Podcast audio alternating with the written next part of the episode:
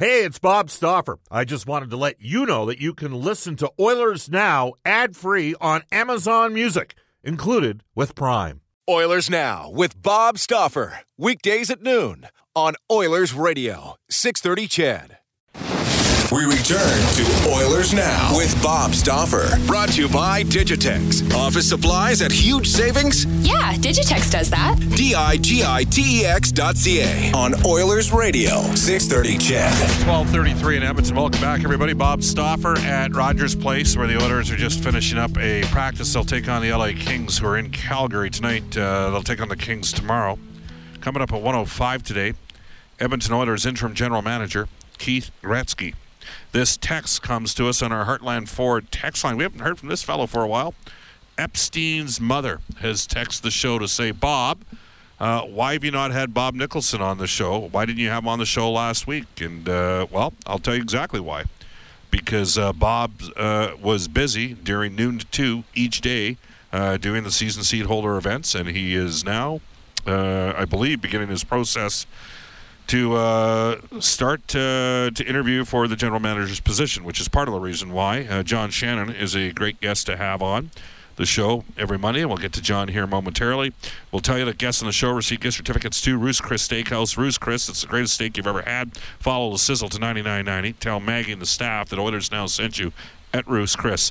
From parts unknown, but all I can tell you is when you call him, you know that he is not currently in North America. We welcome back to the show, somewhere undoubtedly on a beach in Mexico, John Shannon. Hi, John. How are you? I just want you to know, Bob, there are Oiler fans everywhere, though. Are there? Oh, yeah. They practice down on. Well, John, you know this. And the funny thing is, I've got some texts today from some people that want me to comment on a comment some guy made from Toronto, and I'm like, look, like, not everybody that works in Toronto is actually from Toronto. You're a Western Canadian guy. You're from Penticton, or from that area. But anyways, there are Oilers fans everywhere, and it is a passionate and devoted fan base, and it is a frustrated fan base as well. I know it should be. And I know you sat in on at least, did you do all the Thursday and Friday sessions? No, I just did two. You did two. So I did one with you. I thought there was pretty good dialogue in most of those, and I thought there were some real honest questions that got asked during the course, at least the one I was at, which ironically happened to involve some honesty the other way as well. And when I just like when you have those events, these are your shareholders that you are speaking to, right, John? Well, and almost, I would tell you, and we've talked about this a few times, more so than any other team in the NHL shareholders, simply because the fan base and the season ticket holders, the fan base of pure unadulterated fans is probably larger in Edmonton than any other city. You know, we talk about Toronto or Montreal or New York, there's a ton of corporate dollars that go to buy season tickets, and you can tell by the clothes they wear. You can tell by how they respond to events on the ice. We're in the ratio of 70-30 corporate to fans in Toronto is the other way around, 30 corporate, 70 fans in Edmonton. And you can feel their pain, and you understand what they want. They want to win. Oh, yeah. There's no question about that. Somebody said stakeholders might be a better word than shareholders, and I think that that's a fair assessment. It's somebody that really likes you, John, that said that, and not a guy. Yes. Yeah. So you know, it's somebody who works in business on a daily basis and said, Bob, you need to get your terminology correct. Well, thanks, Kathy. I appreciate that.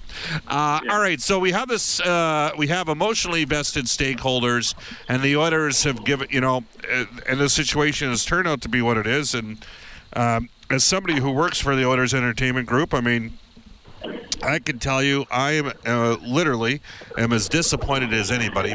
If you told me at the start of the year that Todd McLellan would be fired 20 games into the season, that Peter Chiarelli would be gone 55 games into the season, and oh, by the way, Connor McDavid, Leon Draisaitl, and Ryan Nugent-Hopkins would all be having career years, I would have said you're crazy. but I think it also sheds some insight, which I don't want to get too far ahead of ourselves here, John, because the fact is they do have 7 games left. They are, it would be a real long shot, but the players still have work to do here. There's guys fighting for spots moving forward, and that group has to believe that they are still in it, don't they? Well, you'd hope so. I mean, I think that was probably the disappointment more than anything on Saturday. Yeah. Against Ottawa was that there was more passion out of a team that's been out of the playoffs for 3 weeks than the one that's still mathematically involved. And, you know, I said on the air on Saturday afternoon, I really felt that the team had to win the rest of this homestand to be in the race. Yeah. You know, and the consolation of getting 1 point, I don't think was good enough.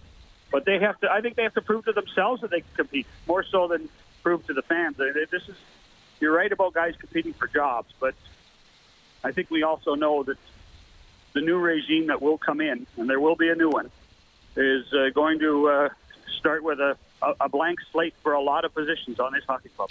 All right, so let's get to that point. So again, and you did have an opportunity to talk to Bob on Saturday as part of the Hockey Night in Canada broadcast. Is it your belief that he is now that he's done the stakeholder events, the season seed holder events, that now he's going into interview GM process at this time?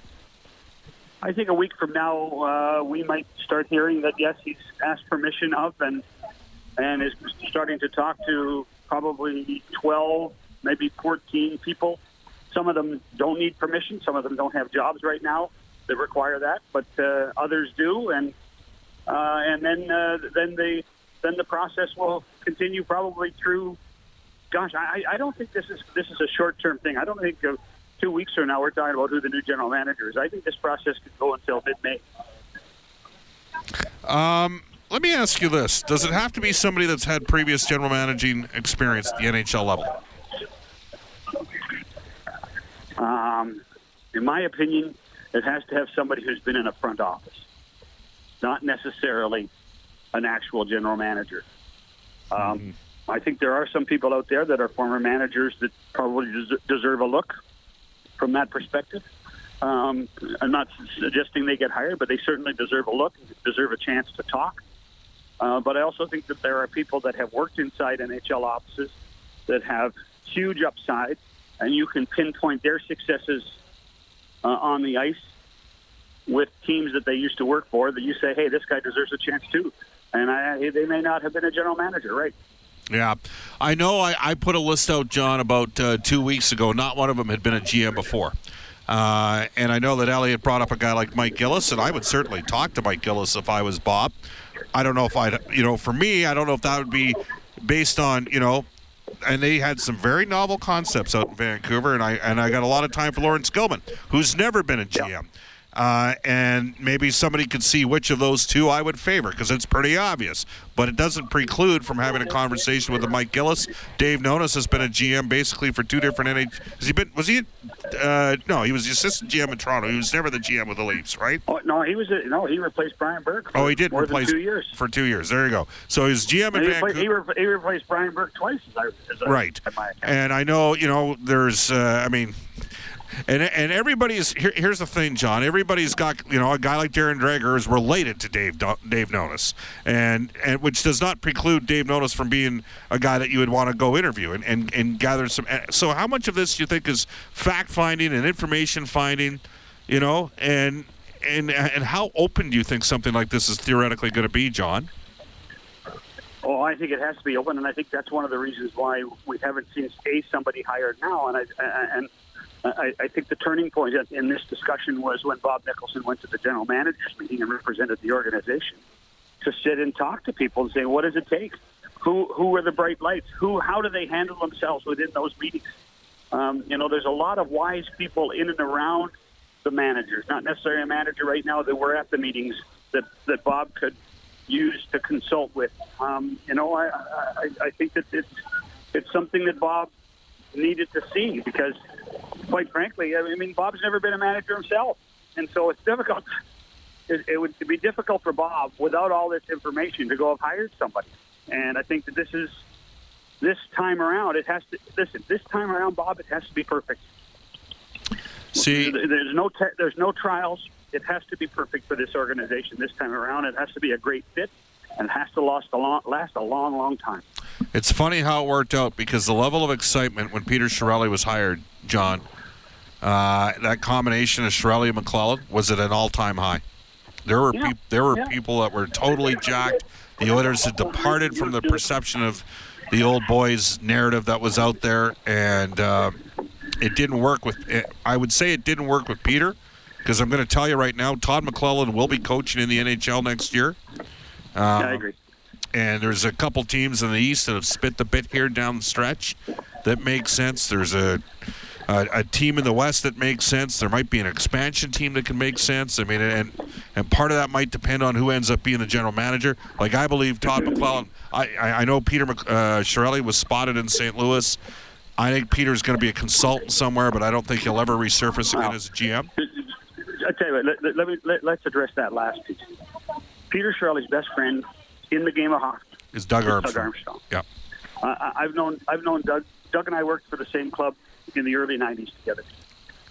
Doug felt terrible for Peter, but also wanted to give Peter a little bit of respite and come down to St. Louis, stay at the house, watch a few games with me, have some fun. And that's exactly what's happened. Yeah. I don't read anything more into it than that at this point. Yeah. As far as Todd McLellan, I totally agree. I've actually said on the air I would not be surprised to see him as the next coach of the Los Angeles Kings. I would not rule out Buffalo or Philadelphia either. No, I'm just looking at what's going on with those two teams down the stretch here. Yeah. And, you know, Buffalo's maybe a little bit different situation. I mean, how, you know, that maybe they weren't. Maybe they were never as good as they appear to be early in the year, right? Yeah. But they you know, and then Philadelphia. I mean, Scott Gordon's in there as an interim coach. So. And I think Scott Gordon's done a very good job there. But they've fallen out of it here down the stretch, John. Only because of the same issue they've always had in Philadelphia. And what's that, Bob? Goaltending. And that's not Scott Gordon's fault, even though he's an old goalie. Yeah. So the process gets started here for Bob Nicholson. I will say this. We've had some people push. I'll give you an example. A lot of people thought Pat Quinn for Edmonton. I think we both believe that Pat wasn't at 100% when he was coaching the team here.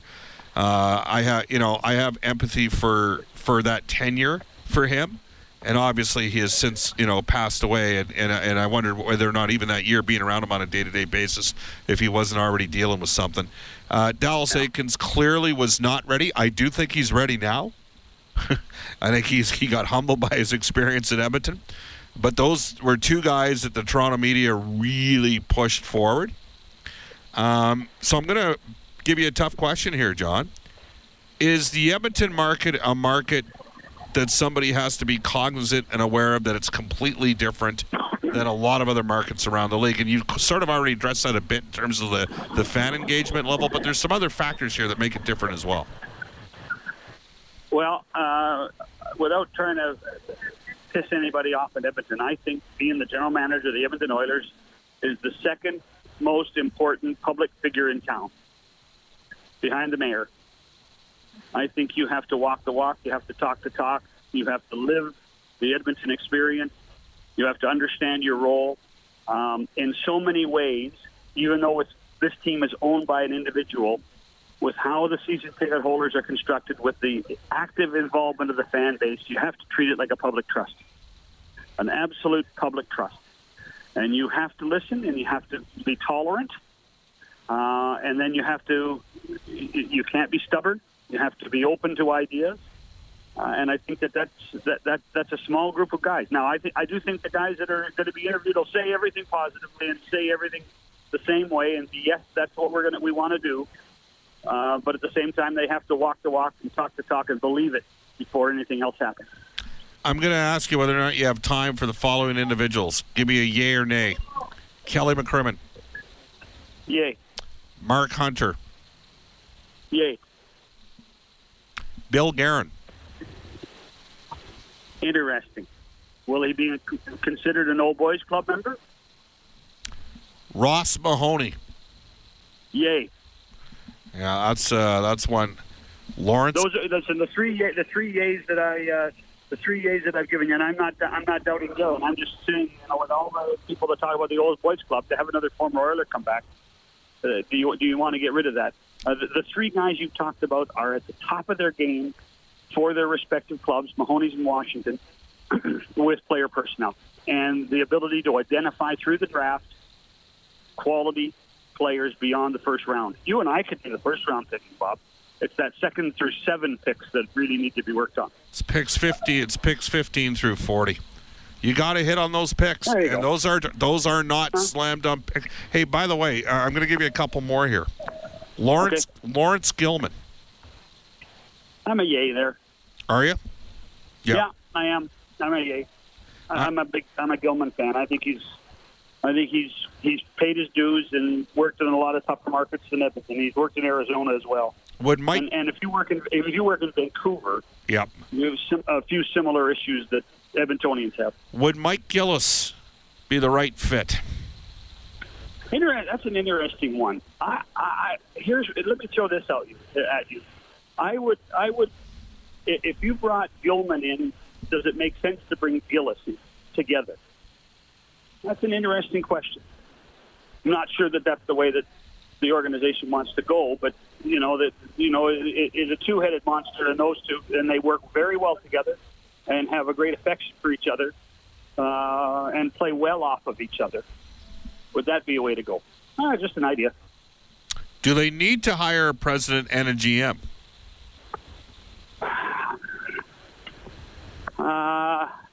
I don't know. You have to understand what you have to ask the question too. What Nicholson's role will be in all of this as well. Where does he play into the hockey operations side? What does Mr. Cates want with Mr. Nicholson's role? There were some interesting comments from Nick Kiprios in Saturday night's panel, by the way. And John, we have Keith Gretzky coming up at 1:05 today. He is the interim. Well, you haven't asked me about him. He's a candidate there too. There you go. That's where I was going to go next. He certainly will get an interview. We know one of the 12 guys for sure. Okay. Keith Gretzky. Is he penalized because his last name is Gretzky? Not with this organization. No, not at all. Okay. Keith Gretzky has proven his worth by himself through scouting ranks.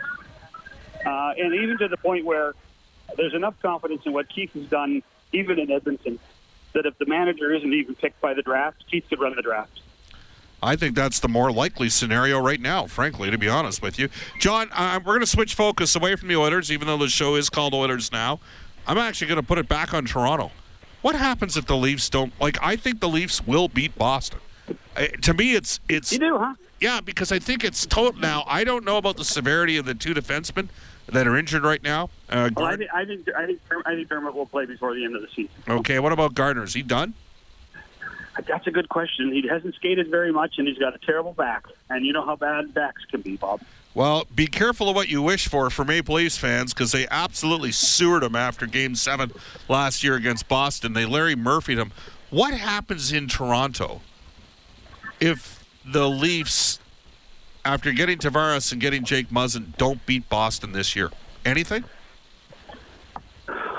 Listen, I truly believe that what Kyle Dubas has done this year, by building the team the way he has, by constructing it and giving key players long-term deals. There's only one guy that's under pressure. Austin Matthews isn't under pressure. John Tavares isn't under pressure. Freddie Anderson's not under pressure. Mike Babcock's under pressure. Mike Babcock was given what people believe was a stacked deck to win. Whether there's a belief internally that win the Stanley Cup right now becomes the question. And Kyle Dubas, quite frankly, Kyle Dubas is the only one that could decide that. When Mike Babcock uses the term around here, is he speaking about management when he uses that term? I think if you spoke to Mike, he'd say, no, I'm talking about the pressure of playing in Toronto. And, there's pressure to play in Toronto. Okay. But after, the Oilers have won 5 cups since the Leafs won their last. The famous 54-year curse in New York, we heard chants for years, 1940. Well, you know what? It's 53 years in Toronto this year. So the pressure's on. And when he talks about round here, he's talking about a fan base that all they want to do, too, is win. And just like in Edmonton, where there's 18,000 general managers every game, there's the same 18,000 in Toronto. They see the roster and say, hey, we're good enough to win. Yeah, well, they're deeper up front than Edmonton. There's no question about that. One final one for you. What's your take on the situation in Ottawa right now with the Senators?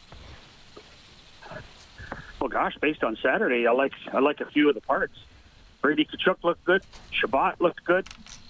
You know, they're in massive total rebuild. I think the admission that they need a president of hockey operations or a senior consultant is an epiphany and a revelation for Eugene Melnyk, and that's an important thing. They need to create buffers so that Eugene doesn't spout off as much as he has. Now, they need Eugene to take a page from Daryl Cates's book and not embarrass himself. You know, let the hockey people run the hockey department.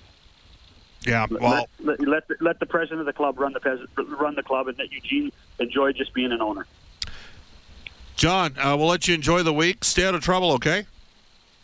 Do my best.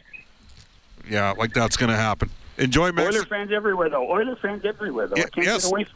They are everywhere. I go to Disneyland every May, and we invariably bump into 3 or 4 Oilers fans that are there with their families down on the trip as well. So it's pretty cool. Great stuff, John. Okay, Bob. It's 12:54 at Edmonton. Speaking of travel, you can join the president of New West Travel, Dennis Laliberti, on an exclusive visit to Italy and Greece on a spectacular 16-day holiday. It starts with a 9-day tour of Italy, visiting the beautiful cities of Rome, Florence, and Venice with daily guided tours. Then board NCL Cruise Lines for a spectacular 7-night Greek island cruise, including meals, nightly entertainment, a private sunset dinner in gorgeous Santorini, plus parking at the Value Park at the Edmonton International Airport. They're 50% sold out now, so book with New West Travel or reach out to newwesttravel.com. Here's what we're going to do. We're going to head it off to a break. 1 o'clock, we'll have the news, weather and traffic with Cassandra Jodoin for Global, and then we'll get Keith Gretzky. He's going to pop by. He is the Edmonton Oilers interim general manager. This is Oilers Now. Oilers Now with Bob Stauffer. Weekdays at noon on Oilers Radio, 630 CHED.